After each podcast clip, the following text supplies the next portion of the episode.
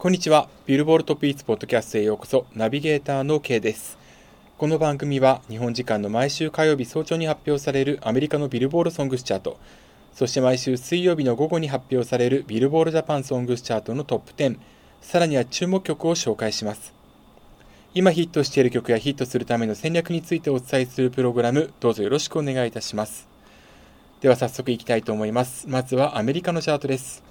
日本時間の3月16日火曜日に発表されました。3月20日付アメリカのビルボールソングスチャート HOT100 からまずはトップ10を紹介していきます。10位先週から3ランクダウン 24K ゴールデンフィーチャリングイアン・ディオール Mood 9位先週から5ランクダウンアリアナ・グランデ3435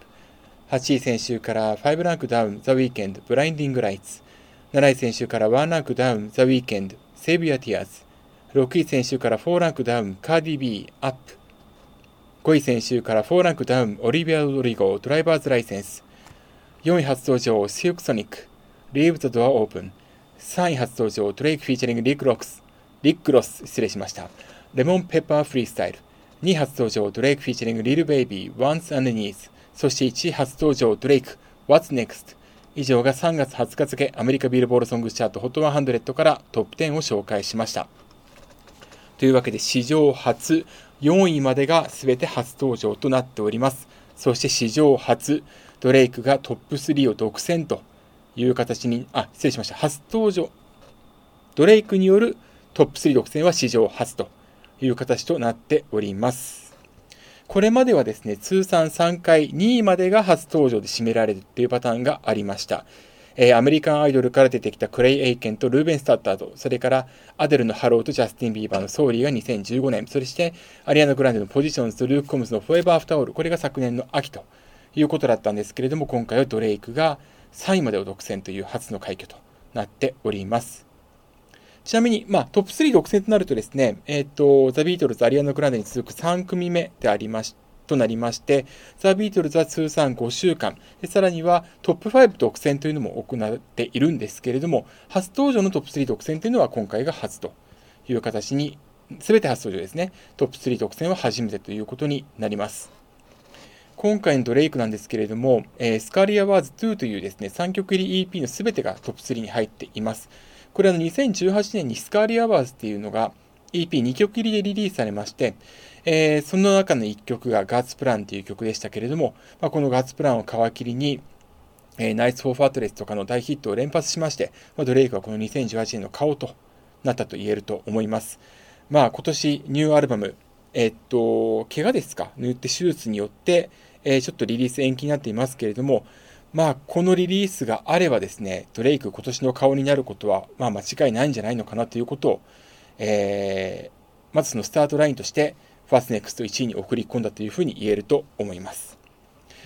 ドレイクの C 獲得は今回が8曲目。えー、初登場で C 曲獲得だったのは、先ほどお伝えした God's Plan、それから Nice For What、そして Toosie Slide に並ぶ、えー、続く4曲目となります。男性歌手は史上最多、えー、女性歌手も入れるとアリアナ・グランデの5曲に続く記録となっております。初登場でトップ10に入ったのは今回で30曲ということで、まあ、いかにドレイクが注目されているかというのがよくわかります。それから、えー、首位獲得週数になりますと、えー、 What's Next が通算51週目、男性ソロ歌手では2位のアッシャーに4週差つけまして、えー、単独トップとなっております。最長の記録となるとマライア・キャリー84週。で、マライア・キャリー、まあ、このままいけばクリスマスソング、毎年1位獲得していくだろうということを考えると、もしかしたら100周ぐらいになるかもしれませんから、まあ、ドレイクがここに追いつくには結構また、まだまだ先というふうになるんですけれども、まあ、注目と言えますね。ちなみに2位がリアナ、えー、60周、それから3位がザ・ビートルズの59周となっております。ちなみにトップ10記録となりますと、えー、ドレイクは史上最多の45曲、2位マドナの38曲、7曲差をつけています。えー、それからですね、4位に入っているのが、まあ、このドレイクの3曲に阻まれる形となっているんですけれども、えー、シルクソニックの Leave the Door Open。このシルクソニックは、ブルーノ・マースとアンダーソン・パークによるユニットで、えー、日本時間15日に行われました第63回グラミー賞でもパフォーマンスしておりますので、来週注目と言えますね。えー、特徴的なのがですね、ラジオ指標が非常に高いんですね。で、あの、このラジオ仕様、今回ですね、オリビア・ドリゴのドライバーズライセンスが初めて1位になったんですけれども、このラジオ指標はですね、最初非常に低いところから始まるんですが、で、この指標で50位以内に入るってことは、まず初登場でですね、総合初登場でラジオ指標50に入るのが結構珍しいんですけれども、リーブドドアオープンはなんと31位、2000万を大きく超える2350万を獲得しておりますので、これ来週以降伸びることを考えるとですね、来週以降急落すること、総合で急落することは多分ないというふうに考えられます。ということで、来週のチャートを予想している方はですね、すでに、えー、オリベア・ドドリコのドライバーズライセンス、それからグラミー賞で披露されたカーディビーのアップ、そして、えー、ブルーノ・マーズ・ダンダスのパークによるシルクソニックのリーブ・ザ・ドア・オープン、この三つどもに戦いになるんじゃないかというふうに予想しております。一えー、いわばドレイクの3曲はランクダウンが、まあ、ほぼ決まりというふうに見ているということで、まあ、今後どうなるか分かりませんけれどもね、ドレイクの仕掛けがあるかどうかなどもちょっとね、影響してくるんですけれども、来週は、えー、オリビア・ロドリゴ、カーディ・ビー、それからシルクソニックの争いになるというふうに見られています。ちなみに、えっ、ー、と、グローバル200に関しましては、ドレイク、えー、What's Next が1位、ワンザンニーズが2位、それからレモンペッパーフリースタイル4位ということで、1位、2位、4位になりまして、シルクソニックが3位というふうになっております。一方で、グローバルエクスクルーディング US グローバルチャートからアメリカの分を除いたチャートで見てみますと、ドレイクなんとトップ10に一切入っておりません。オリビア・ロドリゴのドライバーズライセンスが9連覇初登場から成し遂げております。えー、これによって BTS ダイナマイト、まあ、今週4位に入っているんですけれども、この曲が成し遂げた通算8週1位を上回って単独首位となりました。でですね、来週どうなるかなんですけれども、えー、グラミー賞が行われて、まあ、その影響というのがダウンロード結構大きく出ているんですけれども、まあ、それでもダウンロードの数値ってアメリカではそんなに大きくはないので、そこから一気に例えば数倍数、えー、十数倍って上がったとしても、そこまで大きな影響はないのかもしれません。えー、まあ断定はできないんですけれども、えー、ストリーミングはま上がってる曲っていうのも多いんですけれども、そこまででもないっていうちょっと印象を受けます。これ詳しくは、えー、3月17日のブログ、今音に書きましたので、よかったらチェックしていただきたいんですけれども、えー、まこれを踏まえると、先ほど、えー、ま予想屋の方何人かいらっしゃるんですけれども、ま、その方の一人がおっしゃってるように、アップ、ドライバーズライセンス、リ,、えー、リブドアオープン、この3曲の争いになるということはほぼ間違いないのかもしれません。来週の投稿に注目していきたいと思います。以上がアメリカのチャート HOT100 3月20日付のトップ10紹介しました。では続いていきたいと思います。3月17日の水曜日に発表されました3月22日付ビルボールジャパンソングスチャート HOT100 からまずはトップ10紹介します。10位先週から3ランクダウン、 LiSA、炎。9位先週から3ランクダウン、 YOASOBI、群青。8位先週と変わらず、 YOASOBI、怪物。7位先週から3ランクダウン、BTS、 Dynamite。6位先週から1ランクダウン、 Awesome City Club、勿忘。5位先週から2ランクダウン、 YOASOBI、夜に駆ける。4位先週から3ランクダウン、 Ado、うっせぇわ。3位先週から1ランクダウン、優里、ドライフラワー。2位初登場、宇多田ヒカル、ワンラストキス。そして1位初登場、カトゥーン、ロア。以上が3月22日付、ビルボールジャパンソングスチャート HOT100 からトップ10の紹介でした。というわけで、1位初登場はカトゥーンロアとなりました。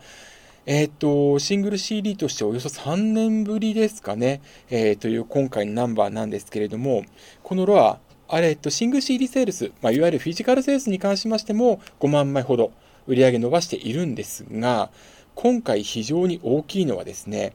ジャニーズ事務所所属歌手の中で初めてシングル CD の、えー、表題曲をその CD のリリース日までに、えー、ダウンロード、それからサブスクの解禁、さらにはショートバージョンですけれども、えー、YouTube にミュージックビデオを解禁したという初の曲となりました。まあ、これまであの嵐がね、えっと、積極的にデジタルに解禁していったんですけれども、シングル CD としてカイトが、えー、デジタル解禁されたのは、まあ、かなり遅くなってで、しかもアルバム収録曲として解禁されたということですし、それから2020の、えー、スマイルという曲もですね、結構早いうちに、えー、っと、ダウンロード、ストリーミング解禁されていたんですけれども、ミュージックビデオは結局出なかったということと、えー、今年に入ってからはそのデジタルについてはもう終了しているということなので、まあ、実質このカトゥーンのロアがジャニーズ事務所所属歌手の中では初めてと言っていいと思います。で、この曲なんですけれども、まあ、デジタルに関してはですね、えー、ポイント、総合ポイントのだいたい10%、まあ、未満となっているんですが、まあ、結構これ大きな、えーと、ポイント増加の一因になったんじゃないかと思います。で、このロアに関して言うとですね、えー、かった点と、それから、まあ、改善点という2つが、えー、ありまして、まず良かった点としましては、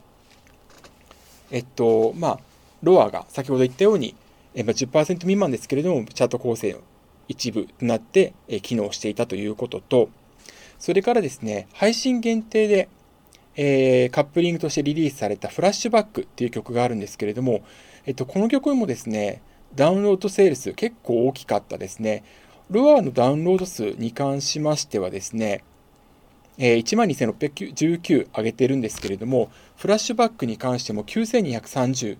を獲得しまして、え、ダウンロード指標6位になっています。そしてこのダウンロード指標6位になって、え、この作品なんですけれども、総合で91位に入っています。で、えっと、惜しくもストリーミングに関しましてはですね、フラッシュバック300以内に入っていないですけれども、えっと、カップリン曲きちんと配信することで、100位以内に総合で入るっていうことはですね、例えば、えっと、ブログ今音でずっとあの、配信してほしいっていうふうに言っていたんですけれども、まあ、ついぞ今のところ叶っていないんですが、セクシーゾーンのベストアルバムに入っていて、非常にあの音楽関係者からも高い評価を受けている、えー、UK ガラージのナンバーで、Right Next to You という曲があるんですけれども、あの曲がですね、未だに100以内に総合で入っていないんですね。で、あのー、やはりこれは、先週あのベストアルバム1位になったんですけれども、それでも入ってなかったんです。やはりこれはデジタル解禁きちんとしていなければ、えっと、こういうふうにちゃんとランクイン、ランクインするというか、総合でランクインするってことはないんだなっていうことをすごく、えー、実感させられました。なおさら今回の KAT−TUN のフラッシュバックの HOT100 ランクインで、まあ、それを強く実感したっていうのがあります。えっと、一方で、まあ、課題といいますか改善点という点におきましては、まあ、今回ロア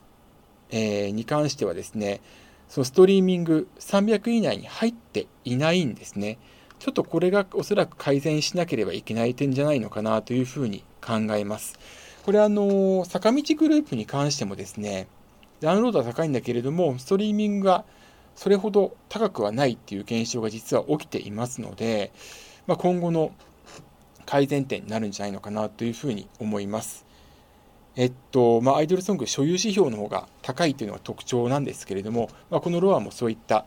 流れの中にあるのかなと思います。まあ、とはいえ、デジタル解禁して、まあ、徐々に、えーと、ジャニーズの歌手がデジタルに明るくなっているってことが、まあ、浸透していくと、まあ、今後ですね、どんどんデジタルの方にシフトしていくと,、ままあ、といいますか、えー、フィジカルとデジタルを両立させていくという動きが出てくるんじゃないかと思いますし、まあ、それを期待したいなというふうに思っております。えっと、2位にですね、入っているのが宇多田ヒカルさんのワンラストキスですね、エヴァンゲリオンの、えー、主題歌になっておりますけれども、えっと、火曜日にデジタル解禁、それから水曜日にフィジカルセールス、まあえっとまあ、実質フィジカルセールスも火曜日、えー、フラゲ日になったわけですけれども、まあ、それによりまして、ポイントを大きく稼いでおります。ワンラストキスに関しましては、えー、ダウンロード66,534、今年度最高ですね。それから、えストリーミングに関しましては931万7744回再生ということで、えっと、この再生記録に関しましてはですね、えっと、チャートイン1週目の週間再生回数では二重の迷宮ハッピーに次ぐ歴代2位となっております。アニメの主題歌という意味ではですね、えっと、リサさんのホムラとまあ比べると、ね、こともできるかと思うんですけれども、ホムラは、えっと、初週のストリーミングは900万に届いていないので、まあ、そういう意味ではですね、このワンラスキスはそれを上回っているというふうに言えます。ただ大きく異なるのは、今回のワンラスキスはフィジカルがアルバムとしてカウントされておりますので、これもシングル扱いだったら大きく変わっていただろうなと思いますし、まあ、カトゥーヌロアに肉薄していたんじゃないかというふうに考えられます。ちなみに、えっと、ワンラツキスアルバムセールスはですね、えー、フィジカルが6万トンで116枚、ダウンロードは1万9760、これダウンロードは今年度最高ですね。を記録しておりまして、えー、ルックアップは4位となっております。まあ、これによってですね、えー、フィジカルセールスが8万3112だったヒプノシスマイクの最新作、こちらを上回ってアルバムチャート総合首位となりました。えっと、ちょっと気になるところとしましては、例えば Spotify の動向を追いかけるとですね、基本的に Spotify の数字では土日の方が平日より高くなるんですけれども、ワンラスキスに関しましては、ちょっと止まっているという印象がありますので、えー、来週のチャート、どういうふうに影響していくか、これちょっと気になるところではあります。なので、まあ、えっと、まあ、一応3月14日の日曜日に、えっと、デイリー再生回数は最高を記録しているんですけれども、えー、2週目以降の動向も注目していきたいなというふうに思っております。で、えっと、宇多田ヒカルさんはですね、このワンラストキス以外にも、えー、ソングシャート HOT100 に、えー、エントリーをしておりましてですね、えー、例えばですね、えー、っとですね、チャートを見てみますと、40位に、えー、 Beautiful World Da Ca,、えー、 Da Capo バージョンが入っております。えー、さらには、 Beautiful World、えーと、オリジナルバージョンが80位に入っていまして、えー、これはですね、まあ、ストリーミングで聴いてるってこともさることながら、えっ、ー、と、アルバム単位ではなくて、まあ、曲ごとにダウンロードしているっていうこともおそらく影響しているというふうに思われます。まあ、ですから、えっと、先ほど言ったあの KAT−TUN の配信限定のカップリング曲であるフラッシュバックもそうなんですけれども、きちんと配信をしていれば、アルバム収録曲、それから、ま、カップリング、まあ、あれは配信限定という意味では KAT−TUN ありましたけれども、そういった曲でも総合チャートの方にランクインしていくってことが明らかになっています。はい。で、ちょっとここでですね、一個気になる点をちょっと申し上げますと、えー、今週ですね、19位に yoasobi の、えー、優しい惑星、こちらの方が、えー、急上昇してきました。で、優しい惑星なんですけれども、えー、先週の数値からま大きく上がっておりまして、今週は、えっ、ー、と、73位から19位にジャンプアップ、54ランクですか、大きく上がっております。ダウンロードが68位から18位、ストリーミングが59位から39位、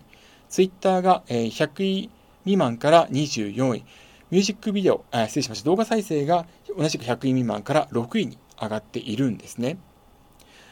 ただ、ここでちょっと気になることがありまして、えっと、6位まで上昇してきたということなんですけれども、動画再生が。これはあの、まあ、ほぼ間違いなく、え、集計期間の水曜日、3月10日に、えー、ザ・ファーステイクでこの優しい彗星が披露されたことが大きく影響しているのは間違いないと言えます。ただ、例えばその YouTube の再生回数を見てみますとですね、えっと、これは、この優しい彗星に関しましては、まだミュージックビデオ解禁されていないんですよね。えっと、公式オーディオのみがある状態なんです。で、えっと、その状況で、優しい彗星の、えっと、動画再生指標が大きく上がるとなると、ちょっと考えられる点としましては、ザ・ファーステイクのバージョンが、オリジナルバージョンともども合算されているんじゃないのかなっていうふうにちょっと思っています。これはあの合算しているかどうかっていうのはわからないです。えっと、まあ、問い合わせしたしたこともあるんですけれども、えっと、正式な回答といいますか、合算するしないっていう基準とかも含めては、えっと、回答はいただいていないです。まあ、回答いただいた上で、えっと、公表していいんであれば、まあ、ちゃんとブログですとかでは発表するんですけれども、ただ今まで、例えば、今言ったように宇多田ヒカルさんの Beautiful Beautiful World が2バージョンランクインしていることだったり、それから DISH の猫がオリジナルバージョン、 THE FIRST TAKE バージョン2種類が、えっと、ずっとランクインし続けている状況とか、あとはブログ今ほどで書きましたけれども、えっと、テイラー・スウィフトのセルフカバーバージョンだったり、ユイさんのセルフカバーバージョン、チェリーだったりが、えっと、ラジオでは合算されている扱いになっているっていうことで、要は、合算するしないの基準がいまいちわからないですね。で、これはともすれば、基本合算はしないんだけれども、ラジオの方では、まあプランティックというところが情報を提供しているんですが、そこが合算して出しているから、ビルボードの方でも合算して表している可能性があるとか。これプランティックに問い合わせしてるんですけども、これまた回答が来てないっていう実はそういう状況なんですが、で、えっと、動画再生に関しましては、カウントの基準っていうのがですね、国際標準レコーディングコード、いわゆる ISRC というものがありまして、これがきちんと不番されている、裁判されているものが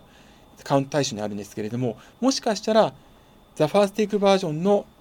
優しい彗星が、オリジナルバージョンの優しい彗星と同じ ISRC になっているかもしれないんですよね。なので、えっと、ビルボールジャパンの方では基本合算はしないんだけれども、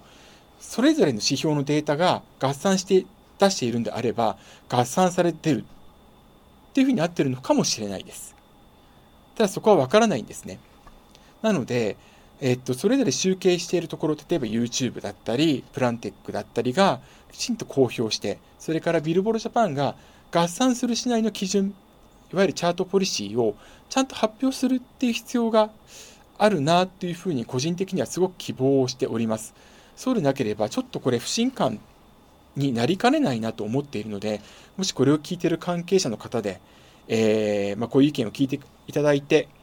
え、ー、と、まあ、採用していただければなというふうに思っております。まあ、果たしてどうなのか分かりませんが、ただ、言えることは、ザ・ファーステイクバージョンがちゃんと影響を及ぼしているのは間違いないです。はい。まあ、それがダウンロード、ストリーミングに現れているのは間違いないです。ただ、ミュージックビデオが合算されているかどうかっていうのは非常に気になっているというところです。アメリカではですね、あの合算するってことが基本になっておりまして、えー、テイラー・スウィフトの Love Story、これ2012年の、えー、 Fearless というアルバムに入っている曲なんですけれども、ま、このアルバム、えー、を含む初期のアルバムが、初期と言いますか、最近までのアルバムがですね、テイラー・スウィフト原版権をコントロールできなくなってしまったがために、えー、これまでのその作品をセルフカバーして、 Taylor's Version という形でリリースするということになりました。まあ、その第一弾が Love Story という曲だったんですけれども、このリリースされて間もない時にですね、アメリカのビルボードは、オリジナルバージョンとテイラーズバージョンは合算をしないということをきちんと、えー、出しています。その声明を出しています。すなわちこの声明を出すということは、基本が合算するっていうことだからなんですよね。なので、えっと、ビルボージャパンもぜひ、あのきちんとですね、合算するしないの基準っていうものを、えっと、一度声明を出してほしいなっていうのは個人的な意見です。まあ、これ先週もですね、えー、ブログ今の方で出してますし、何回かこれ上げているんですが、個人的には合算した方がいいと思いますし、その方が集計上も非常に楽だと思いますんで、ちょっとそれを願っているところです。はい。というわけで、まあ、この優しい推薦について、まあ、あとこれ、群青に関しても言えることだったりするんですけれどもね、群青もファーストテイクに流っておりますので、はい。それについてお伝えをしました。ちなみに、えっ、ー、と、チャートのですね、えっ、ー、と、トップ10に入っている曲の、えー、チャート動向を見てみますとですね、えほとんどの曲がですね、まあ、初登場してトップ10に入った曲以外では、前週割れ、ポイントでは前週割れを起こしています。その中にあって、オーサムシティクラブの忘れなが、えー、前週比0.4%のプラス、まあ、若干のプラスとなっておりますが、えー、勢いキープしておりますので、まあ、この曲の動向にも注目をしていきたいなというふうに思っております。まあ、最後に気になるところとしましてはですね、えっと、キスマイフ2のラブバイアスですね。これはあの、このポッドキャスト録音しているのが3月17日なんですけれども、この前の日に最終回を迎えました TBS テレビのドラマ、オーマイボス恋は別冊への主題歌、ラブアイアス。この曲がですね、えー、前週13位から18ランクダウンの31位となっておりまして、ポイントも前週比4割ダウンとなっております。えっと、このドラマね、えっと、この枠のドラマ、昨年は、オフィシャルヒゲダンディズムの I love、それから、あいみょんさんの裸の心、2曲が年間ソングチャット HOT100 のトップ10入りを果たしている